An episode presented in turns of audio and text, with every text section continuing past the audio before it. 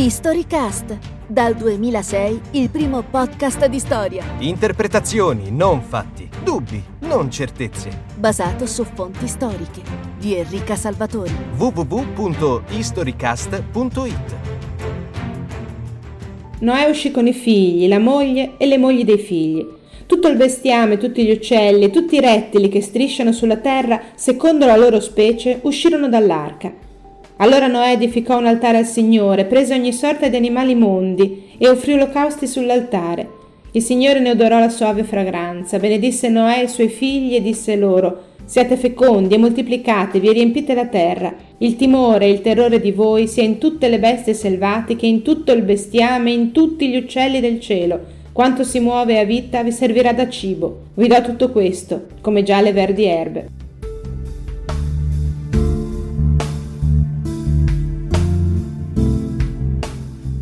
Il racconto biblico del diluvio e della successiva alleanza tra Dio e l'uomo è noto ai più ed ha ricevuto nel tempo numerose e profonde letture.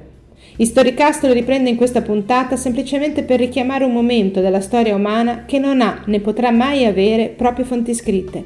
Mi riferisco al lungo processo che ha visto l'uomo abbandonare le vesti di cacciatore e raccoglitore per indossare quelle dell'agricoltore, dell'artigiano, del sacerdote e del guerriero il periodo che ha visto l'uomo impegnarsi per regimare le acque dei grandi fiumi, combattere le alluvioni, vivere in villaggi sempre più estesi e articolati, coltivare ampie distese di terra, addomesticare specie selvatiche e innalzare templi. Sto parlando di quella che è universalmente nota come la rivoluzione neolitica.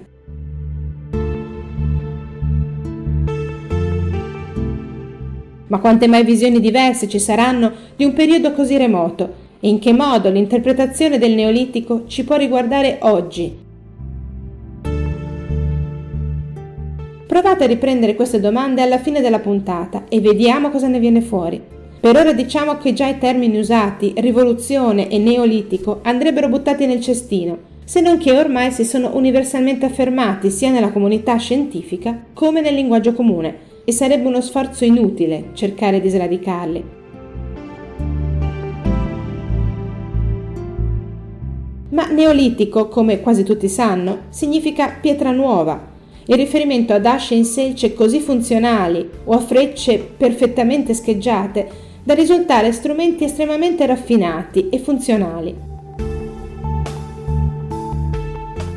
Segno indubbio di una capacità di lavorazione della pietra che ha toccato l'apice, questi oggetti sono ancora oggi rinvenuti con piacere dagli archeologi, che però non li analizzano più col medesimo sguardo di un tempo, in buona parte perché sono ben noti, ma soprattutto perché è caduta definitivamente l'idea che il grado di civiltà sia legato esclusivamente al progresso di una tecnologia e che una comunità sia sempre tenuta a svilupparsi in maniera lineare, dal peggio al meglio, dal rozzo al raffinato. Quest'idea, databile alla metà dell'Ottocento e figlia maggiore della rivoluzione industriale, ha spinto per anni gli studiosi a classificare con pignoleria ogni elemento della cultura materiale, con criteri morfologici e stratigrafici, questi ultimi legati alle sequenze delle glaciazioni alpine. Col tempo, tuttavia, la moltiplicazione degli scavi e soprattutto la loro estensione geografica ha da un lato messo in crisi le classificazioni cronologiche classiche, dall'altro ha fatto fiorire altre classificazioni regionali, come lo zarziano in Iran o il natufiano in Palestina. Oggi le industrie ellittiche non sono più utilizzate come fossili guida per determinare le datazioni delle diverse culture o facies, soprattutto per quel che riguarda la transizione del Neolitico, perché in questa lunga alba della civiltà le tecniche di lavorazione della pietra erano talmente note e diffuse tra i vari gruppi umani da non costituire più un indizio interessante. In sostanza è caduta l'idea che la società umana si giudica solo dagli strumenti che usa.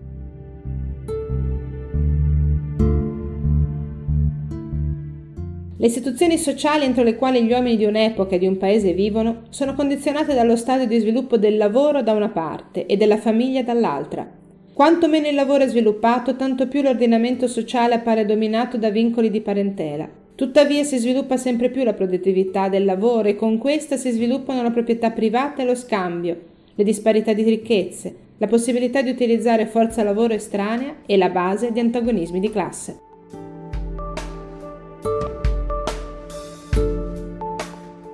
Il brano che avete appena ascoltato non appartiene a un archeologo né a uno studioso della preistoria, ma a un filosofo, Friedrich Engels, che diversi decenni dopo aver pubblicato con Marx il celebre manifesto del Partito Comunista, dedicò uno studio all'origine della famiglia e della proprietà privata dello Stato. Sono le sue parole, ancor prima quelle dell'antropologo americano Lewis Morgan, a spingere Gordon Child all'inizio del Novecento a guardare con occhi diversi gli insediamenti neolitici europei e asiatici. Archeologo australiano trapiantato in Inghilterra poco prima della Grande Guerra, Child cominciò a interpretare la presenza di insediamenti neolitici in maniera nuova, cercando cioè di capire l'economia di produzione che stava alla base del villaggio e di conseguenza anche della società che esprimeva. Così la prima fase del villaggio di Gerico, nella valle del Giordano, esteso per ben tre ettari e difeso da una fossa scavata nella roccia e da un bastione di pietra, mostra chiare tracce di un processo di sedentarizzazione in cui gli abitanti erano sostenuti da caccia e raccolta, ma anche da coltivazioni irrigate e da pecore e capre al pascolo. Siamo tra i 9500 e gli 8500 anni prima dell'era cristiana. Mille anni dopo, sempre a Gerico, le abitazioni cambiarono forma da rotonda a quadrangolare. I defunti erano sepolti sotto il pavimento delle case, ma le teste, oggetto del culto domestico, venivano staccate dai corpi per essere modellate con gesso e argilla. Le mura furono rifatte e l'oasi si arricchì di canali.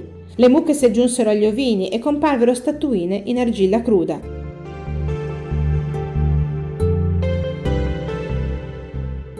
Non a Gerico, ma a Tepesialca, sul bordo occidentale del deserto persiano del Kashan, si individua la fase successiva. Tra i 7500 e i 6000 anni prima della nostra era si tessevano le fibre vegetali e il cibo era distribuito in vasi di ceramica decorati.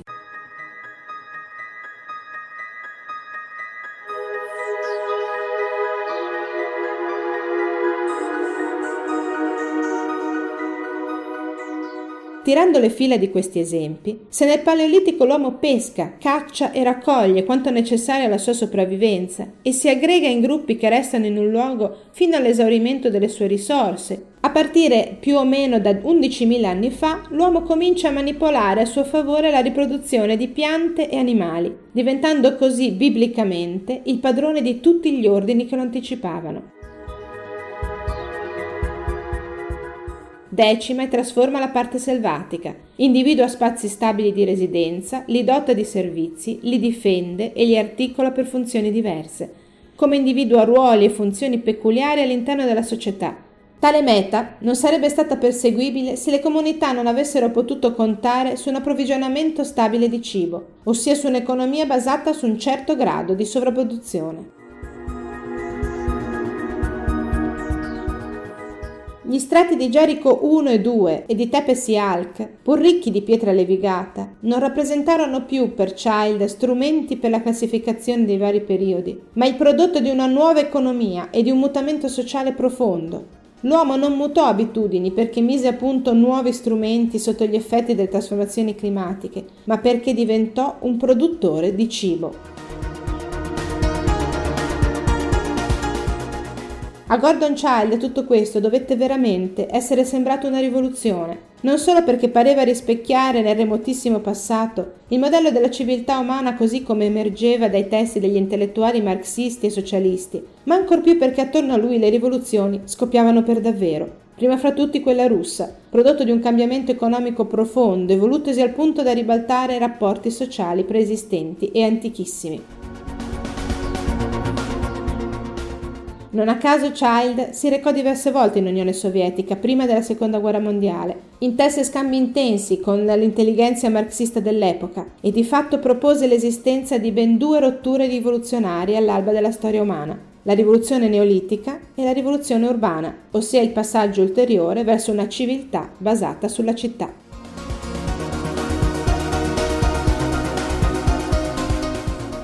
In realtà il termine rivoluzione sta veramente stretto a entrambi i fenomeni, perché non solo si sono determinati nel corso di migliaia di anni, ma perché hanno avuto tempi diversi in luoghi diversi e non si sono quasi mai sviluppati in maniera lineare. Se nel vicino Oriente la produzione di vasi in ceramica è già documentata nel 7500 a.C., in Italia la ceramica impressa si diffonde oltre 2000 anni dopo, in particolare nella regione del Tavoliere e nella valle dell'Ofanto. La sumerica Uruk passa dallo stadio di villaggio a quello di città nel corso del IV millennio a.C., quando in Italia cominciano appena a crearsi le prime comunità sedentarie. Sono ben pochi i villaggi neolitici che si trasformano progressivamente in città. Anzi, la storia di numerosi insediamenti è caratterizzata da un alternarsi di fasi di costruzione, occupazione, abbandono e distruzione. Molto spesso le crisi sono il risultato di fenomeni naturali come terremoti o inondazioni, ma si ritrovano anche cause interne alla comunità che li occupa. Insomma, si può leggere un progresso solo se ci si mette su una scala temporale e spaziale molto larga, dove i cambiamenti bruschi e radicali, le rivoluzioni, non trovano posto.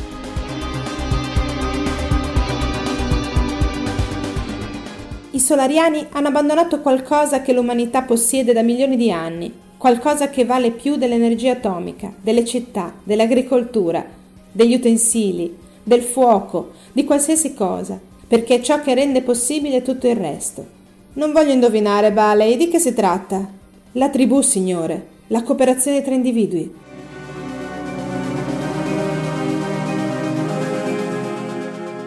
Spero che mi perdonerete questa citazione, storica sì, ma della storia della fantascienza, in particolare di Isaac Asimov da Il sole nudo, della celeberrima trilogia dei robot. La ritengo infatti sorprendentemente efficace per introdurre le altre visioni del Neolitico che l'opera di Child ha prodotto negli studiosi che gli si sono succeduti. Anche se oggi gli specialisti tendono a non parlare più di rivoluzione, preferendo il termine di neolitizzazione, che definisce meglio un lungo processo, tutto sommato i capisaldi elaborati dall'archeologo australiano tengono ancora oggi. Alla base dello sviluppo delle civiltà antiche ci sarebbe quindi un mutamento economico profondo, la nascita dell'agricoltura e dell'allevamento. Questo avrebbe innescato tutta una serie di corollari, la sedentarizzazione, il controllo del territorio occupato, quindi la formazione di una primitiva gerarchia sociale con separazione di compiti in base all'età e al sesso o per gruppi familiari. In sostanza, una società in grado di garantire la collaborazione tra individui o tra gruppi per la creazione di grandi opere di comune utilità. Il processo tende a dare buon fine solo quando più fattori entrano contemporaneamente in gioco. Certamente la posizione del territorio, dato che i primi villaggi neolitici compaiono contemporaneamente in diverse zone del globo, ma quasi sempre nelle pianure alluvionali o nelle zone collinari e intramontane, non solo tra Libano e Mesopotamia, come si credeva un tempo, ma anche attorno al Nilo e all'Indo, in Cina e in Mesoamerica. Fondamentale è poi ovviamente il clima, il rapporto tra il numero di persone e la terra, ma anche e soprattutto le strategie che le diverse tribù mettono in opera per sopravvivere o svilupparsi. Così un piccolo gruppo ha di norma basse probabilità di sopravvivenza nel tempo perché è maggiormente esposto a soccombere a crisi ambientali. Ma una comunità con più membri presenta anche una struttura più complessa e quindi più esposta a crisi di natura politica. Un gruppo piccolo può accontentarsi di proteggere l'esistente piuttosto che aumentare il territorio o la produzione. Uno più numeroso e dinamico preferisce puntare all'accentramento del surplus e alla specializzazione dei lavori. In questo caso tende a irrigare eccessivamente, a decimare le greggi, a coltivare senza sosta e a creare città, templi e palazzi, ma allo stesso tempo si espone sensibilmente a crisi improvvise.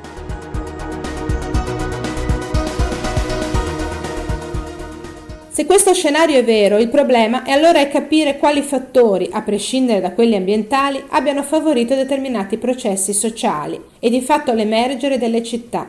Talvolta gli studiosi che pongono l'accento sull'una o sull'altra caratteristica, più che evidenziare nuove conoscenze ottenute dagli scavi, fanno emergere l'interpretazione della società che ha lo studioso stesso, come anche le angosce del mondo contemporaneo.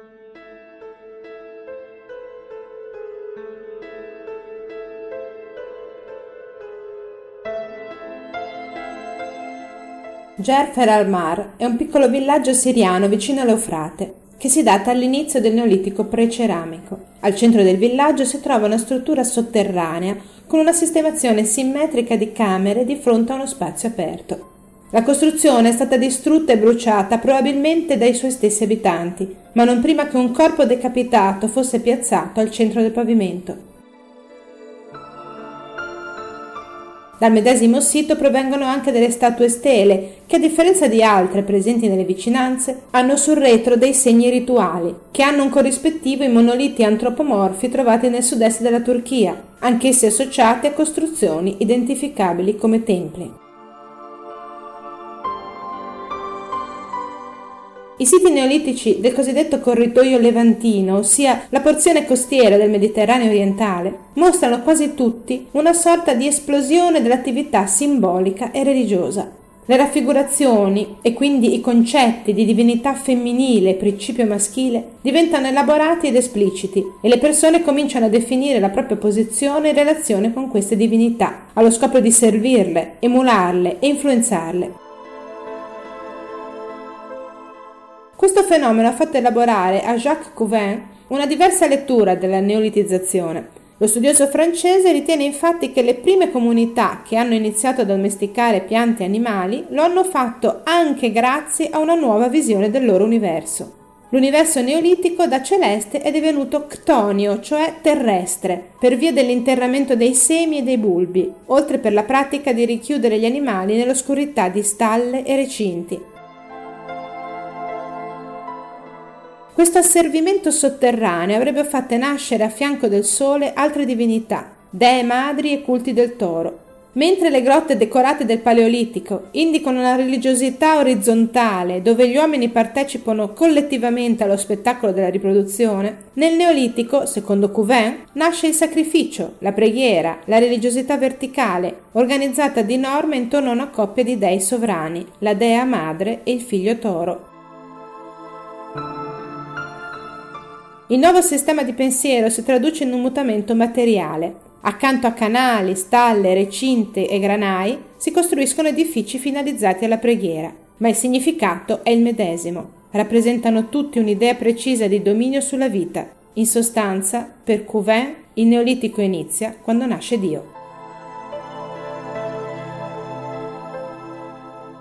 Ma se costruisco un tempio al centro del villaggio, significa che tutto il gruppo che lo abita condivide la medesima idea di divinità. La nomina e la descrive con un linguaggio comprensibile a tutti, capace di trasmettere concetti astratti. Le recenti scoperte nell'ambito del funzionamento del cervello, dalle neuroscienze alla linguistica, hanno indotto antropologi e archeologi a percorrere una strada veramente nuova e diversa nell'interpretazione del Neolitico. La capacità di trasmettere col linguaggio informazioni complesse pare emerga tra i 50.000 e i 40.000 anni fa, poco dopo la comparsa dell'Homo sapiens. A un certo stadio dell'evoluzione della mente umana, però, divenne possibile non solo trasmettere informazioni semplici, ma anche una visione articolata del mondo. Le persone riuscivano a descrivere se stesse in rapporto ad altri all'ambiente e immaginare un universo esteso oltre il mondo sensibile. Questo balzo della mente umana pare venne fatto la prima volta in Asia sud-occidentale 12.000 anni fa, proprio all'inizio del Neolitico. Dato che tale evoluzione si determinò entro una società nuova, sedentaria, agricola e articolata, ecco che si vennero a creare peculiari idee religiosi e cosmologie, capaci di diffondersi rapidamente tra i gruppi umani in contatto fra loro. In sostanza, Dio sarebbe nato quando il nostro cervello riuscì ad elaborarne l'idea e la comunità umana divenne capace di parlarne.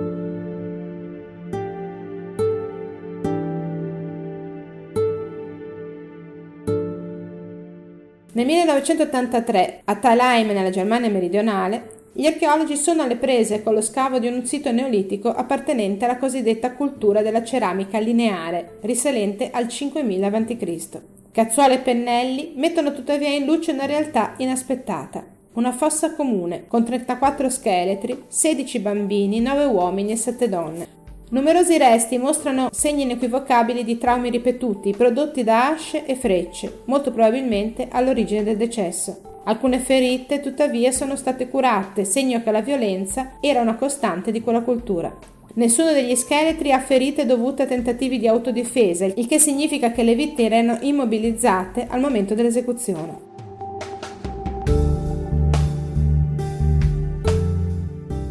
Fino ad ora le letture del Neolitico che abbiamo elencato, pur molto differenti fra loro, avevano un dato comune, puntavano il dito su indizi di un evidente progresso, strumenti tecnologicamente più raffinati, conoscenze per dominare la natura, struttura sociale più complessa, capacità cerebrale di articolare un discorso astratto.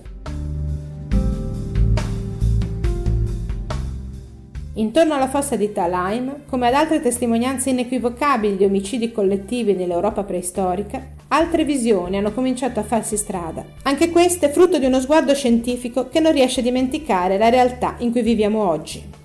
Per due studiosi francesi, Jean Goulain e Jean Zamy, il neolitico in generale e quello europeo in particolare videro non la nascita, ma certo la diffusione capillare, in un certo senso sistematica, di un fenomeno oggi purtroppo endemico, la guerra.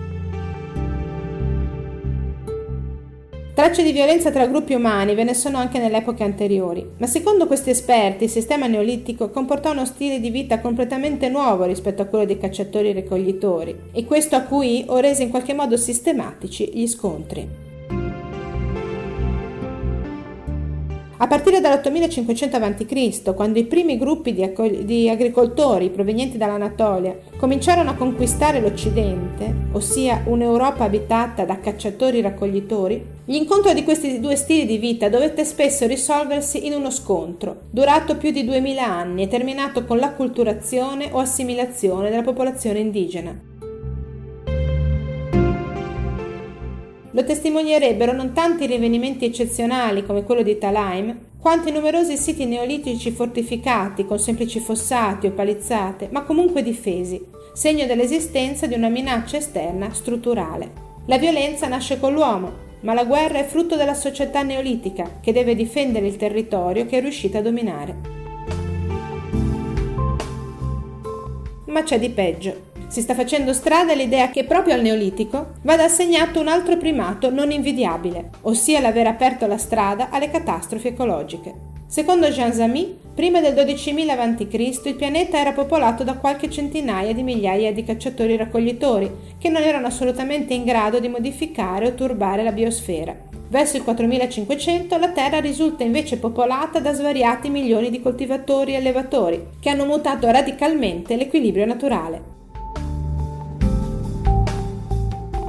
In particolare la domesticazione delle specie animali ha portato alla promiscuità uomo-animale, che prima era sconosciuta, e di conseguenza alla rottura brutale di un rapporto millenario. Le conseguenze sono state di estrema gravità, dato che il 90% dei germi delle malattie infettive, virus, batteri, parassiti, prioni, provengono proprio dagli animali domesticati del Neolitico. Solo i bovini sono portatori del 50% dei germi mortali per l'uomo, dalla tubercolosi al vaiolo, dalla salmonella al tifo. Ancora oggi tre malattie parassitarie, il paludismo, la bilarziosi e la tripanosomiasi, ammazzano più di 17 milioni di uomini l'anno.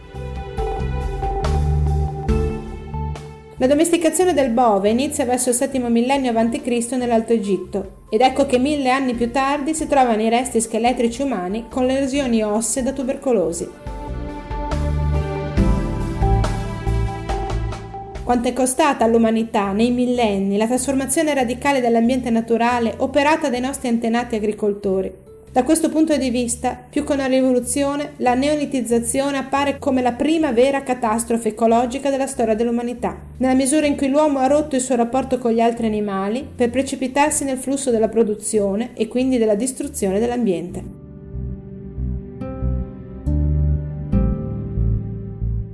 Cambiare uno strumento non significa più necessariamente progresso. Avere un gregge porta anche a doverlo difendere con le armi. Saper parlare di Dio significa anche che esiste una casta sacerdotale che domina sugli altri strati della società e li soggioga. Forzare l'equilibrio naturale significa innescare un processo che danneggia la natura stessa. Siamo dunque più barbari degli antenati che dipingevano con splendide scene di caccia la grotta di Lascaux? O forse dovremmo togliere carica negativa ai termini barbaro e primitivo e sottrarre un po' di positività dagli aggettivi civile e urbano? A voi la risposta.